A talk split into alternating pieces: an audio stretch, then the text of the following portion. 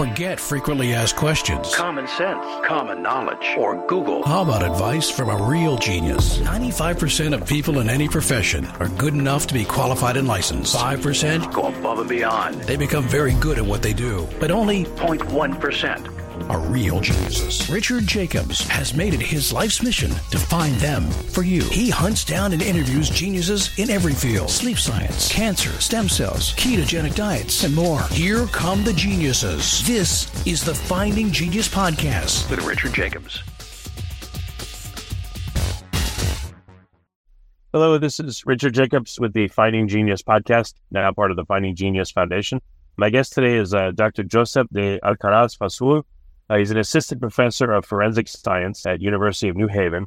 So we're going to talk about his work in forensic, which I think will be super interesting, a bit about his background, etc. So, Joe, thanks for coming. I appreciate you being here. Thank you. Thank you, Richard, for having me. Yeah, tell me a bit about your background. How did you get into forensics? Well, a while ago, after I did my postdoc in molecular biology, I thought I had the feeling that I had to do something useful, more tangible than research uh, in a lab. That we all know that in medicine, it may take, uh, or in biology, it may take many years until you see the effects of the research that you're doing. And at that point, I had a friend who was a police officer, and he told me, Why don't you put in practice everything you've learned in molecular biology? And cancer research in the field of forensic molecular bio, forensic bio. And I was like, oh, sure, why not? And I didn't have in mind to become a forensic scientist, like crime scene investigator or like long term. And once I I went through the police academy because back in Europe, if you want to be a forensic scientist or a crime scene investigator, you have to go through the police academy. I noticed that after my training, I started to fall in love with everything except for forensic bio. So at that moment, after my many years of doing my bachelor's in microbiology and my PhD in molecular biology, I wanted to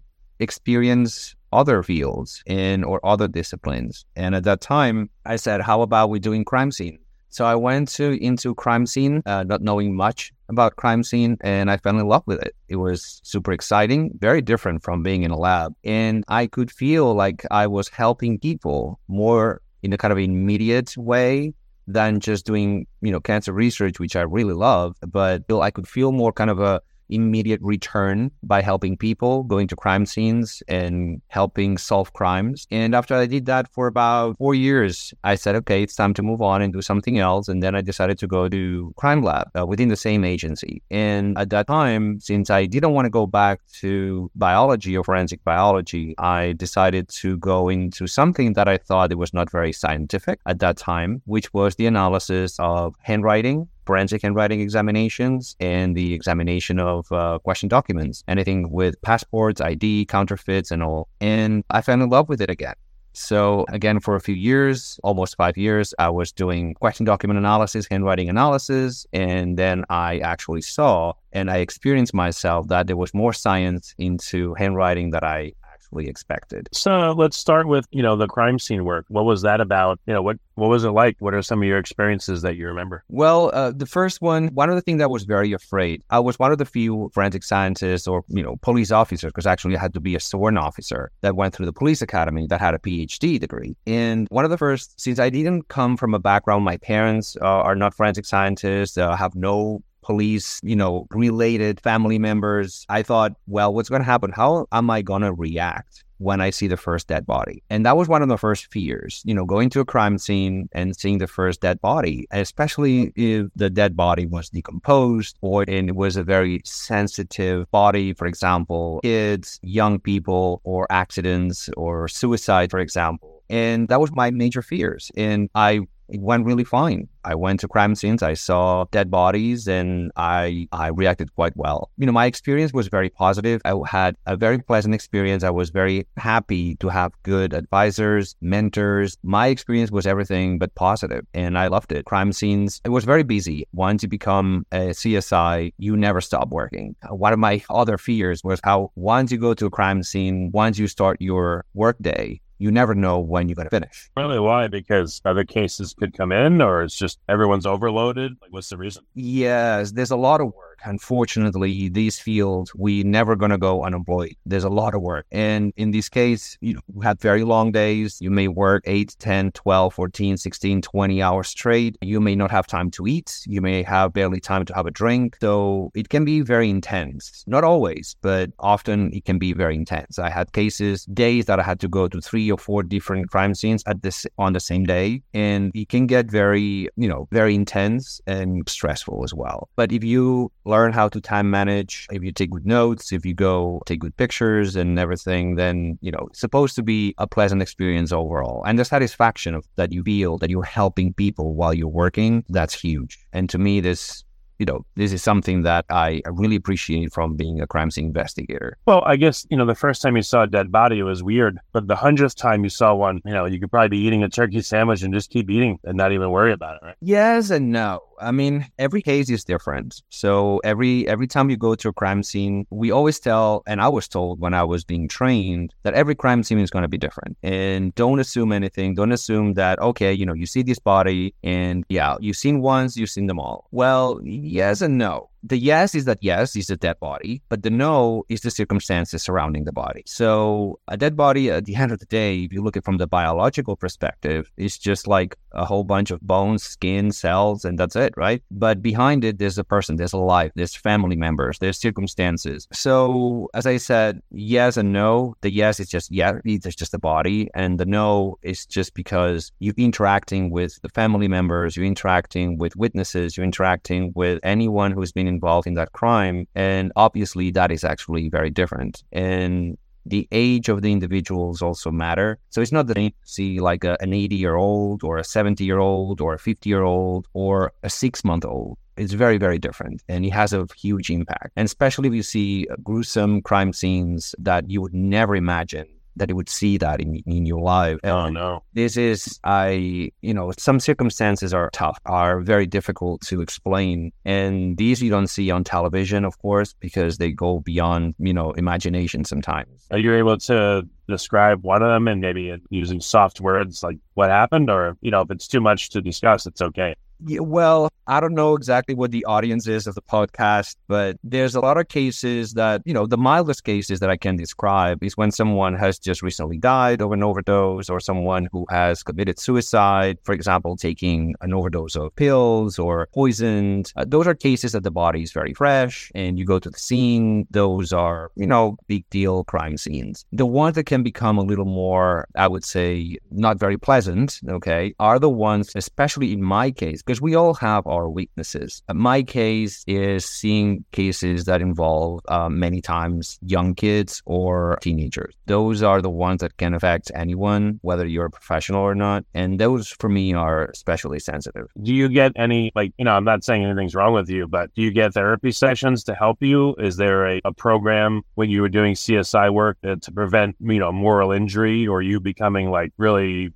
messed up in the head from seeing all this stuff so often. I'm not, again, I'm not saying you're weak or there's anything wrong with you, but anyone that sees that over time, I guess, would be affected. And if you don't watch out and, you know, maybe get therapy and stuff like that, it may be, it might affect you in a negative way. You know? Well, that's a very good question because before you actually get in the discipline of crime scene or, you know, forensic science in general, you don't think about this thing. And I think my head is very well in place and I don't think I have any uh, psychological issues beforehand, but we do actually, the police agent agencies, they provide psychological services and psychological support, especially for cases where crime scene investigators or even forensic scientists or even crime lab technicians, you know, they have gone through a very, very tough situation. And yes, we do have those. Serv- I've never used them, but I'm aware that uh, several colleagues uh, may have used those services. And those are very typical. Again, that depends a lot on the agency and how the agency supports their employees. But in my case, it was very supportive, but I, I never had to use them. Yes, they actively provide those services for sure. Yes. So, what things did you observe about the whole process that, you know, like the show CSI on TV, I'm sure is like wildly inaccurate. So, what are some of the realities of forensics and crime scene investigation that you learned that people wouldn't know about from watching TV? So So I was a big fan the early 2000s of CSI, you know, CSI Las Vegas, CSI New York, CSI Miami. And my grandmother was a huge fan as well. And we used to watch them together many times. And when I told her I was going to become a CSI, she was super excited. And then I started working as a CSI and I had to stop watching this TV show because they upset me somehow with all the mistakes that I could see, everything that was very beautified if I don't know if that is a word, but everything looks so beautiful, so glamorous. And actually, crime scene processing, crime scene investigation is nothing like that. I mean, of course, they have to make it amenable for people to watch those shows. But as an expert, you come to realize that when I see those shows, I kind of get angry, start getting into a mode of like, let's do the analysis of the analysis that they do at the crime scene in this TV show. Before we continue, I've been personally funding the Finding Genius podcast for four and a half years now, which has led to 2,700 plus interviews of clinicians, researchers, scientists, CEOs, and other amazing people who are working to advance science and improve our lives and our world. Even though this podcast gets 100,000 plus downloads a month, we need your help to reach hundreds of thousands more worldwide. Please visit findinggeniuspodcast.com and click on support us. We have three levels of membership from 10 to $49 a month, including perks such as the ability to see ahead in our interview calendar and ask questions of upcoming guests, transcripts of podcasts you're interested in, the ability to request specific topics or guests, and more. Visit findinggeniuspodcast.com and click support us today. Now back to the show. I'm totally with you. I, I've spoken to people that are police and they hate police shows. Doctors hate ER you know, forensic people hate CSI. It makes total sense because it's so ridiculously inaccurate. You like can't stand it. You're like climbing out of your skin. You're like, this is ridiculous. Is my guess, right? Yes, Richard, that's exactly it. So, and that's why every time I, on Netflix, for example, every time I see TV shows that go about crime scene, but include like you know TV shows like Bones, like uh, Dexter, and all those, I get very very mad at you know the shows themselves because they they have a lot of inaccuracies. And actually, in my class, I show them videos, and then the students have to tell me what they see that it's being done wrong, and I use that as an exercise for them to become aware of the mistakes you're not supposed to make at a crime scene. So I use them as a, an educational tool for them to, for my students to actually pinpoint what's wrong with those crime scenes. Anything from PPE that is not being properly worn to how to process the evidence, how to locate the evidence, how to protect. So it's, it's a whole lot of things that unfortunately many times they're getting it wrong. Can I give you a few examples? I have like millions of examples. I mean, I usually use a, a clip from Dexter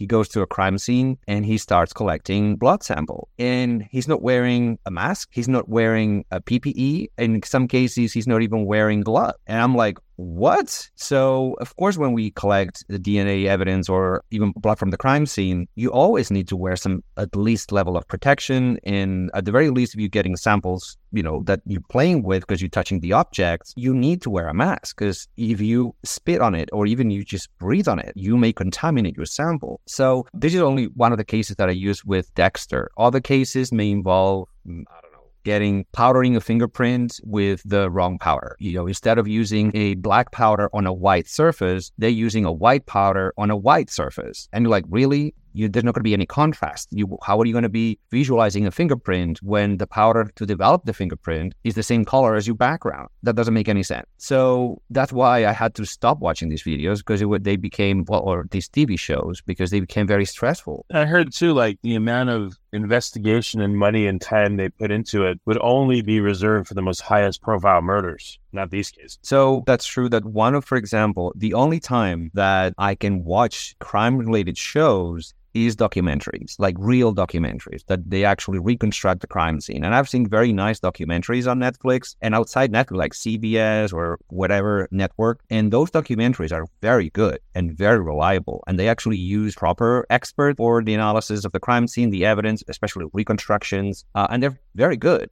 But everything else that comes from TV that is not a documentary, it's very fictitious and sometimes very wrong. So this is uh, one of my concerns that people may get the wrong perception, and especially when people have to witness or would they have to go to court and become part of a jury, they may have certain expectations because of this CSI show. And they may think, okay, if there's no DNA, we have no case. And I'm like, no, DNA is just one of the evidence that you can collect from a crime scene. And you can solve a crime scene without DNA, and it's perfectly fine. But the influence of these CSI shows into like you know, lay people has a very negative impact when it comes to the resolution of actual cases or uh, especially in court because they may think, okay, well, we don't have any DNA. We're not going to evaluate any other evidence, especially the jury. And uh, it's unfortunate because you may have shoe prints, you may have ear prints, you may have blood spatter, you may have all sorts of evidence that are also very valuable for crime scene reconstruction, and they think it's less than DNA, and that's unfortunate. Okay.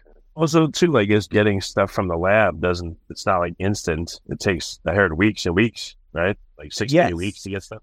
Well, we're getting better. Okay. So I'm very happy. Uh, the first time I was involved with crime scene and crime labs was like over uh, in 2006. So I'm talking about over 15 years ago. And I could see there's been a huge improvement in technologies, in the science applied to the crime scene. And I can say that we're better now than we were 15 years ago times have improved. So the turnaround time getting, for example, fingerprint analyzed or DNA profile. These days, you can get a DNA profile if you push it really, really hard.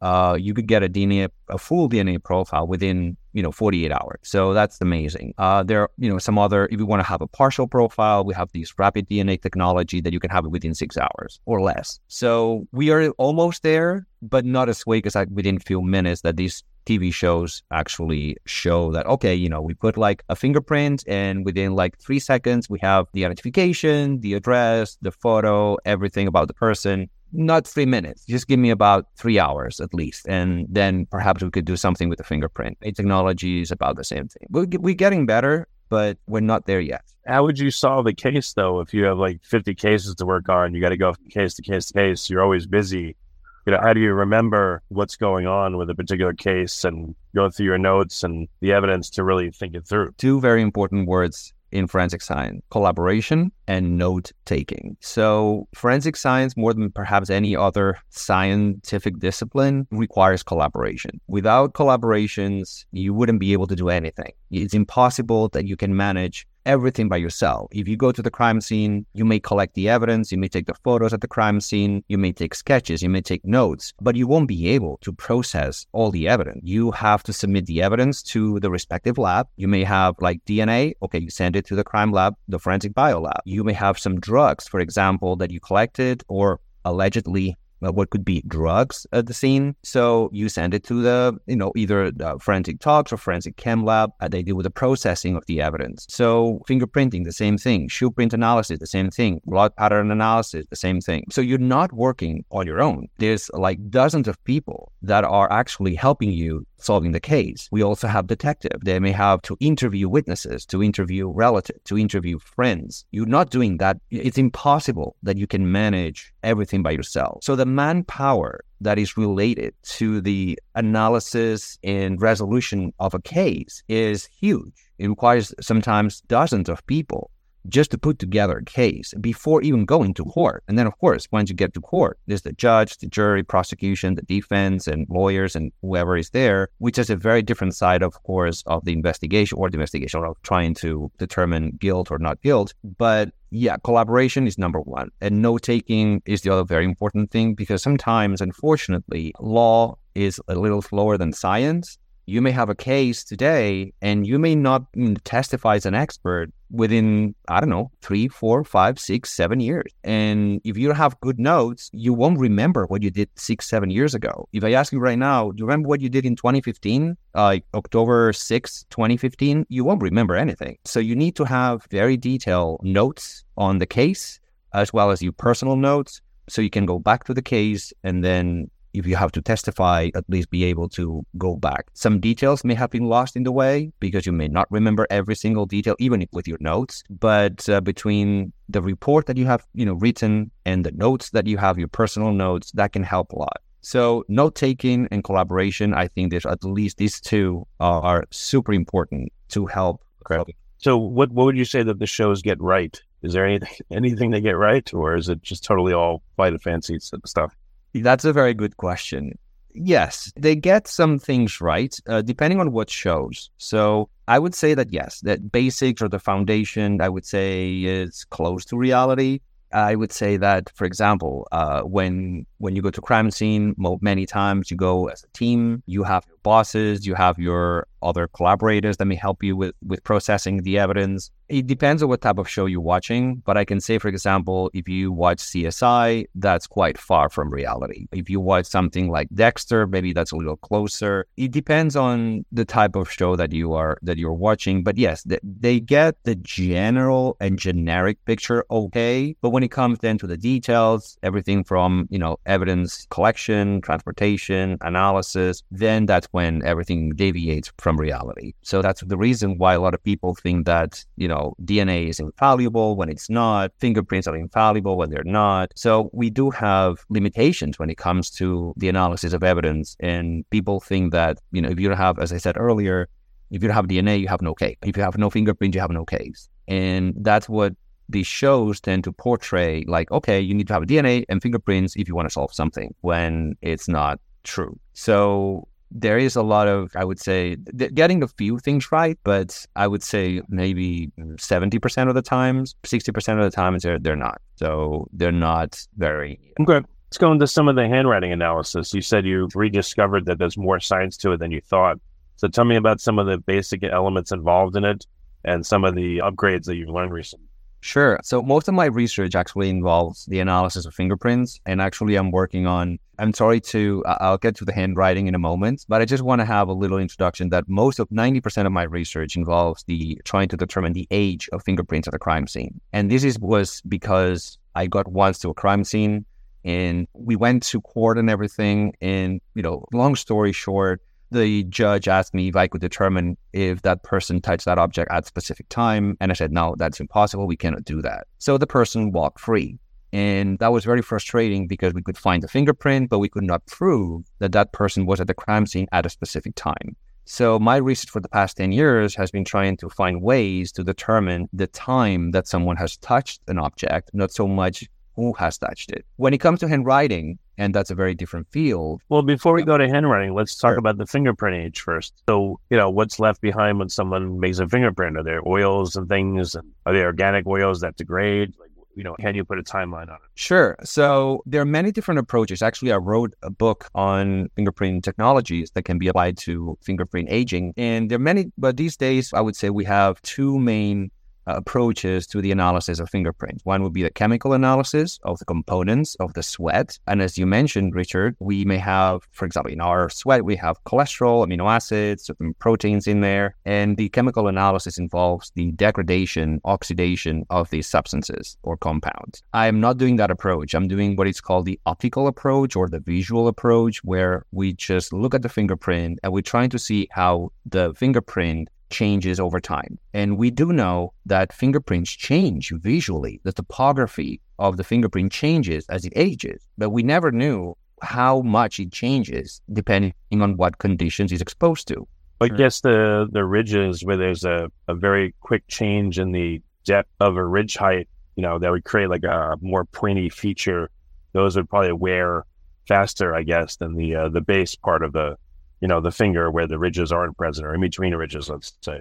So these days, at least with my colleagues and my students, we're looking, we're analyzing the fingerprints in 3D and 2D, precisely for that purpose that you just mentioned about the heights, the widths, the color contrast between the background and the actual ridges of the fingerprint. So we do have many different metrics or morpho metric that we call that we can measure those changes that occur on a fingerprint and we can compare between the fresh fingerprint that has just been deposited uh, or been imprinted on a surface compared to a fingerprint that's been there sitting for three months. The key component here is to determine what are the influencing factors on that aging, as well as what metrics are useful to reveal those changes. So we have worked in in several different metrics, and we currently have a good insight of how fingerprints age. And actually, we have a video. It's the I think the only video that we has anyone has ever taken, which is the I would say we recorded the death of a fingerprint live. So we had a camera that was pointing at a fingerprint nonstop for over a year.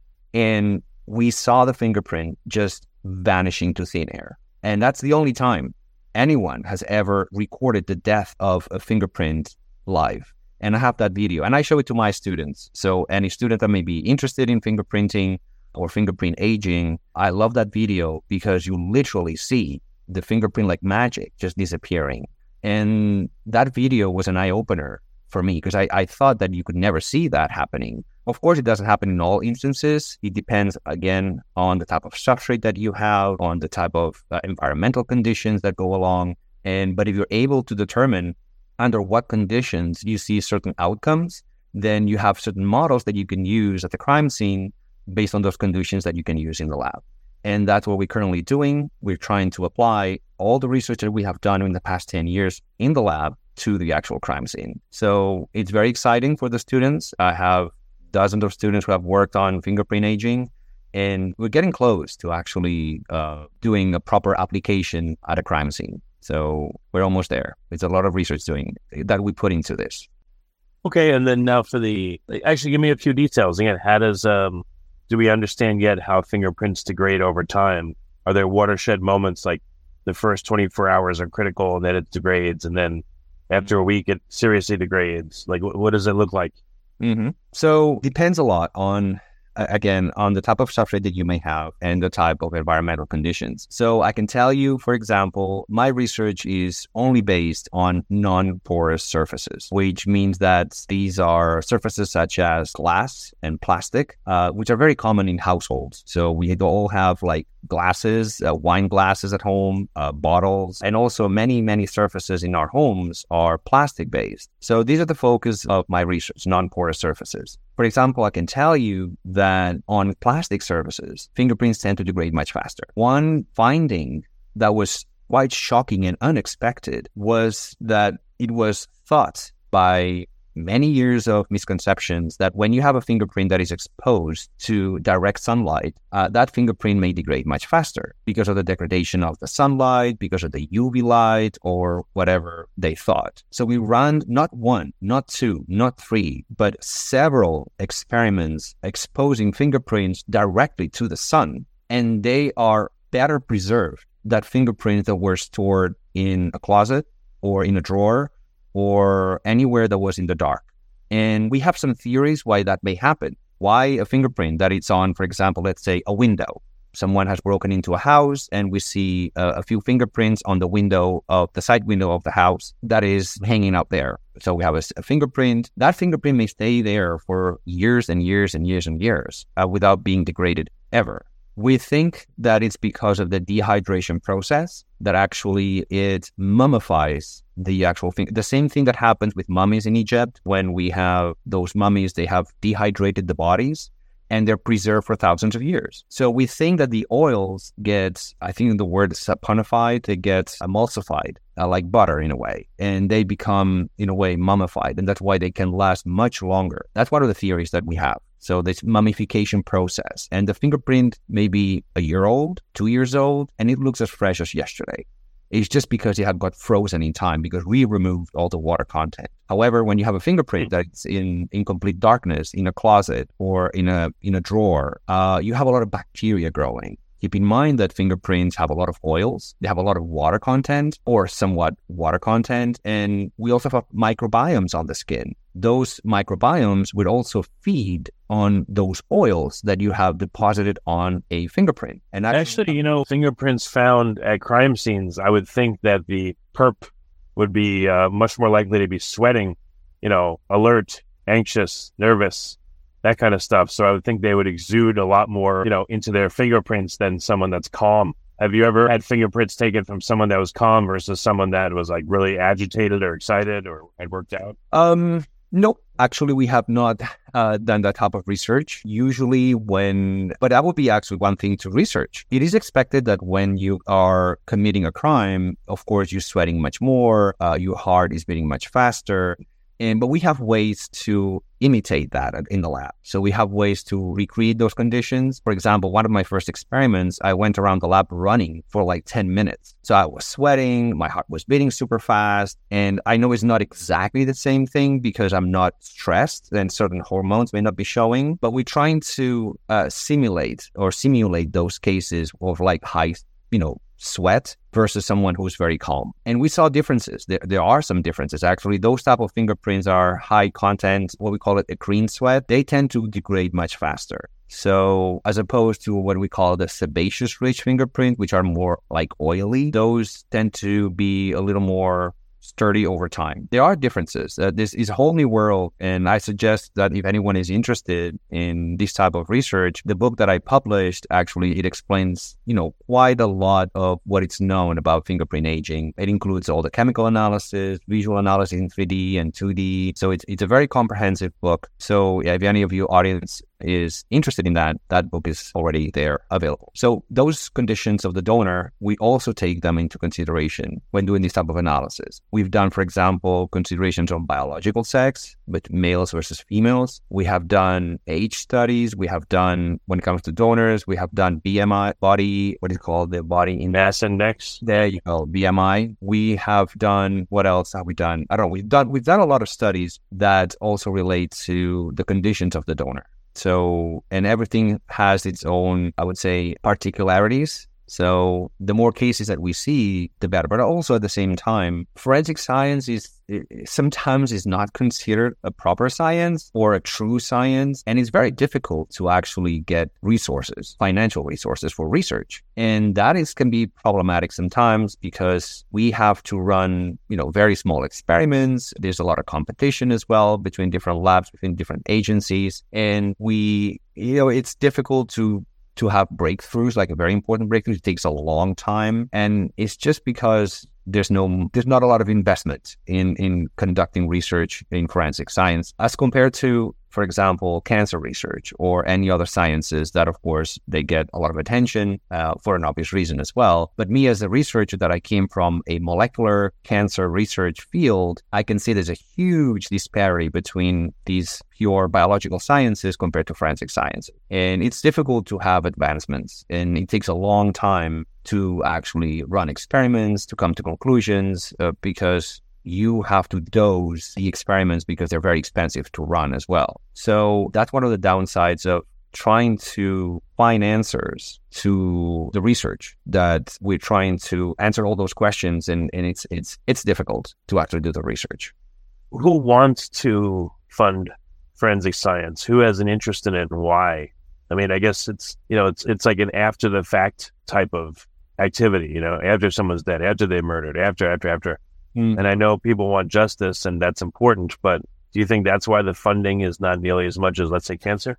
You know, this is funny. This is, thank you so much for the question, because I always think that forensic science is almost like a reverse science. No one wants to invest in it until you need it. So, for example, if if you have children, if you have parents, and they are and I'm going to be and excuse my, my language if anyone gets offended, but imagine that they get sexually assaulted, brutally assaulted, they get tortured and they get murdered. They got like the body gets cut up into pieces, whatever they do with the body. Of course, the parents, the relatives, the partners, they want to have a solution right away. They want to know who did this. I demand an answer. I want to know. Well, yes, but there's no research. So how are we supposed to help you if you have, or you, I mean, the citizens overall, whoever needs to invest in this field, you're not providing the money to help you answer the question. So, in a way, is exactly how you portrayed it. So, yes, it's, I want when a relative of mine or my partner they get involved as a victim of a crime or yourself if you get you know for example someone breaks into your house and they steal everything from you of course you want answers. You demand answers. I want to know who did this. I want this person to go to jail. I want to go you know i want to have peace of mind that this person will not attack me anymore will not rape other people. Uh, so the answer to that question is yes we could solve many more crimes if if uh, we could get research done. But it seems that this type of research is not in anyone's mind until something bad happens to you or closer to you. And uh, me as a researcher and educator and uh, investigator, it's sometimes unfortunate because I've been experienced myself, people who demand an answer. Like, I want to know who did this. Yeah. And in my mind, I always have the answer, well, there's no money. I cannot help you without money. And People can, um, I, I don't know, people will probably cry about ethics or something, but can people pay for you to do additional experimentation to figure out what happened? Of course. I mean, for example, right now I have a fundraising campaign to help me build a patent on fingerprint aging models. And it's in Indiegogo. It's called Forensic Forensics in Time and Space. And there seems to be very little interest in it. I'm like, okay, well, that's, I give it my shot, and that's what I'm trying to do. We do have actually funding resources, for example, the National Institute, of Justice of the US government, the NIJ, they provide uh, grants, uh, the NSF as well, the National Science Foundation. And in Europe, the same thing. We have the European Commission that provides money to forensic sciences, but this is incredibly, incredibly competitive. And small projects, for example, are very difficult to to find resources. And many times this this not money for, of course, obviously, like everything else, like cancer research and and uh, and others, that there's no money for everyone, which makes sense. But if anyone wants to invest right now, have a campaign open, and by all means, if someone is interested, just donate the money, and we can take it from there. And the reason why I opened that campaign, that open campaign, is because I tried a few times to ask for money to NIJ and NSF, and it's very, very difficult. It's incredibly difficult to get that type of money. So it's it's it's a complicated field of research because everyone wants to be helped when they need it, and actually, we want to help people, but there's a lot of limitations. And unfortunately, when we try to help people because you are in need, because something happened to you, something happened to your relative, we feel sad many times. That happened to me. I'm like, I wish I could have the money to help you with this and do research on this, but I can't. Research is very expensive. And sometimes you just, you can do the basics. And Well, not, not even research. Let's say, you know, I know someone, like, let's say, again, someone in your family was the victim of a crime. Could you approach the crime lab and say, like, hey, what's it going to cost to do additional experimentation and all that to figure out what happened to so and so? Can you pay them directly or they wouldn't even allow that? Well, I would say uh, that's a kind of a interesting question. I don't have an overall answer to the question. So imagine that we have a millionaire who's got you know family and some one of the kids got you know murdered, and they say, okay, I'm going to give you all the money you need to help solve this because I want to know about the you know blood pattern analysis. I want to do a thorough analysis. I want to know what happened, or fingerprint, or DNA, whatever needs to be done. I'm not sure to what extent, for example, police agencies could contribute to that. I know for sure that academia will very welcome these type of resources. Academia, because I've been in both. I've been in academia and I've been a, a practitioner. As a practitioner, it's especially when you work for the government, basically, it's very difficult to donate money. And I don't know to what extent that could be done. Probably could be done because the government is always welcoming donations. Academia, definitely. Anyone could give money if you have even a particular case. And actually, that happens a lot. We do a lot of consulting. And many times, especially at, at the University of New Haven, all my colleagues, myself, we consulting in cases involving fingerprints, handwriting examinations. And sometimes it requires a tiny bit of research, not very complicated you know, experiment, just something very simple to prove something. And that could be done. And many times we do it without, you know, cost just for the sake of finding a, you know, an answer to that specific question. But those are not very extensive research projects. Those are very, very, very small projects. Something may require just a couple of weeks or three weeks of, you know, very quick thing.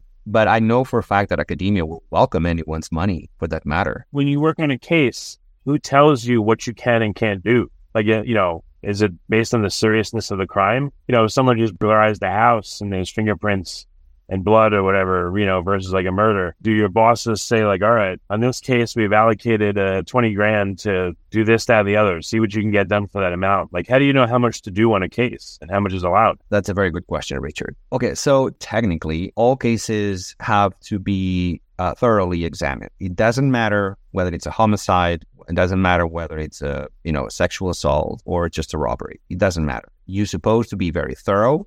You're, go, you're supposed to find all the evidence. You're supposed to scan the crime scene for every single tiny piece of evidence you can find because you never know where that crime scene may lead you to. Maybe that crime scene is related to another crime scene. and maybe it's related to I don't know an international network of you know uh, human trafficking or something. So that's why every crime scene, regardless of you know the severity of the case, you take it as serious as any other. So you collect fingerprints, you collect DNA, you swap samples for whatever blood samples, you collect fibers, shoe prints, whatever you find at the crime scene. Of course, there's a limitation in time because you cannot spend two days analyzing a crime scene, especially when these are open spaces. For example, a bank robbery. You cannot spend three days analyzing the crime scene. Ideally, the bank wants to go back to business. If there's been a robbery or something, and you want to make sure that you can analyze the crime scene as soon as possible. Time constraints and re- human resources as well, those are limitations. I wish we could have all the time in the world and all the money in the world to process every single piece of evidence, but we don't. So you have to prioritize. And although all the protocols and although the common sense and everyone your bosses are going to tell you you have to be as thorough as, as you can. There's a time constraint and you prioritize. Not that you're not going to be doing the analysis. You're just going to be prioritizing certain cases over others so for example you have a triple homicide and i have certain fingerprints and dna i will prioritize that over, for example, a burglary. Not that I'm not going to take, you know, care of those fingerprints at the burglary or, you know, blood samples or saliva samples, whatever I find, I will process that. But the first ones I will be processing are probably the ones that are related to a murder. That's how we prioritize, but you still do a thorough analysis of every single crime scene. Okay, that makes sense. As I said, uh, I talk a lot, so my answers sometimes can be a little too long.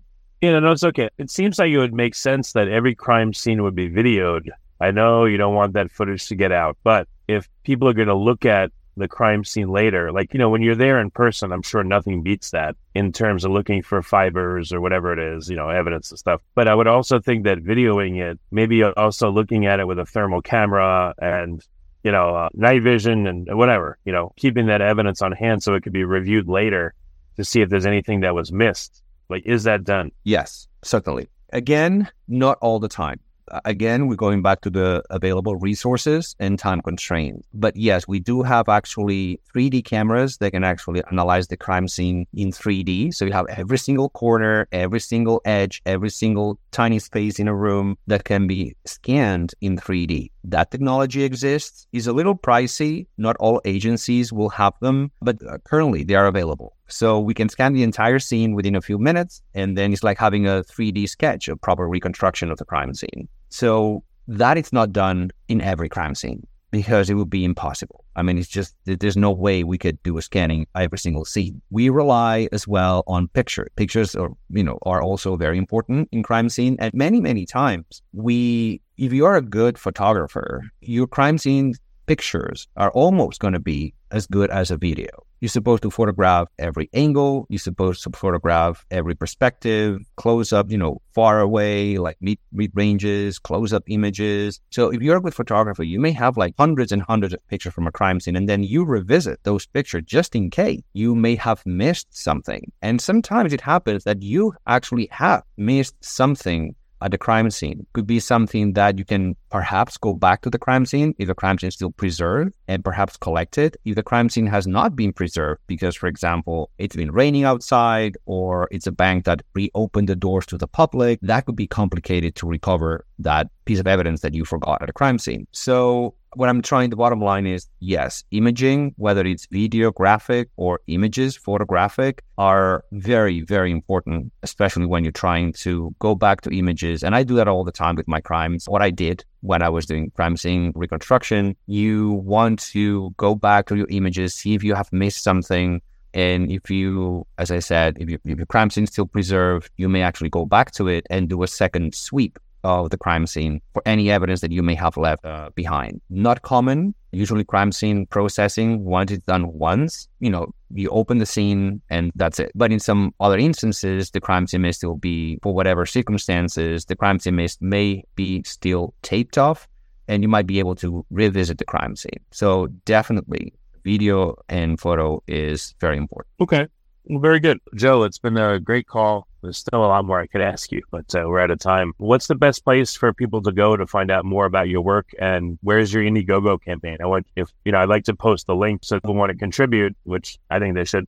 I'd like to as well. Where can people go? So if you go to, I can send you the link. Can I actually text you a message for the link or how does Sure, that would work. Okay, perfect. So I'll send you the link in the chat room of the Indiegogo campaign. Here it comes. Okay. It's called Forensics in Time and Space. That's where I have the actual campaign going on with the fingerprint aging models. Also on YouTube, for example, I also have a channel. It's called Forensics Space in Time. And I can also send you the link to that on on here. Just give me a second and I'll pull it up for you. So that's a good thing that I'm right in front of the computer. In these videos that have on YouTube, it explains a little bit what we're trying to do and the relevance of fingerprinting uh, or the age of fingerprints. And especially one of the things that I am very interested in is the future of forensic science, especially what's going to happen. I know it sounds a little science fiction, but what's going to happen once we have permanent bases on the moon or on Mars if a crime is committed. So, who's going to be responsible for processing those crime scenes? What type of evidence can we collect from those crime scenes in low gravity, for example? Uh, some of my videos actually, I look beyond uh, what way beyond what we currently do in research to try to at least start the conversation about what's going to happen with forensic science in the future, in the near future, in the next five or 10 years. Because uh, as far as I know, we're supposed to have like humans, uh, a permanent base of humans on the moon by 2030. So I'm wondering what's going to happen if someone dies on the moon. Could be natural causes, which is okay. But what if it's not uh, natural causes? Who's going to be investigated? What type of evidence can we find in low gravity? So, all those questions, I'm actually trying to start a conversation uh, about how we can, you know, how can we tackle the future to come in the next decade, which is beyond, of course, my research in fingerprint aging, which is also one of my main topics of research. Well, very good. Joseph, thank you so much for coming on the podcast. I really appreciate it. Well, thank you for inviting me, Richard. Uh, I appreciate all the questions. And uh, by all means, if you have more questions in the future, I'll be very happy to to again come and join you in a conversation. Excellent. If you like this podcast, please click the link in the description to subscribe and review us on iTunes. You've been listening to the Finding Genius podcast with Richard Jacobs. If you like what you hear, be sure to review and subscribe to the Finding Genius podcast on iTunes or wherever you listen to podcasts. And want to be smarter than everybody else? Become a premium member at findinggeniuspodcast.com. This podcast is for information only. No advice of any kind is being given. Any action you take or don't take as a result of listening is your sole responsibility. Consult professionals when advice is needed.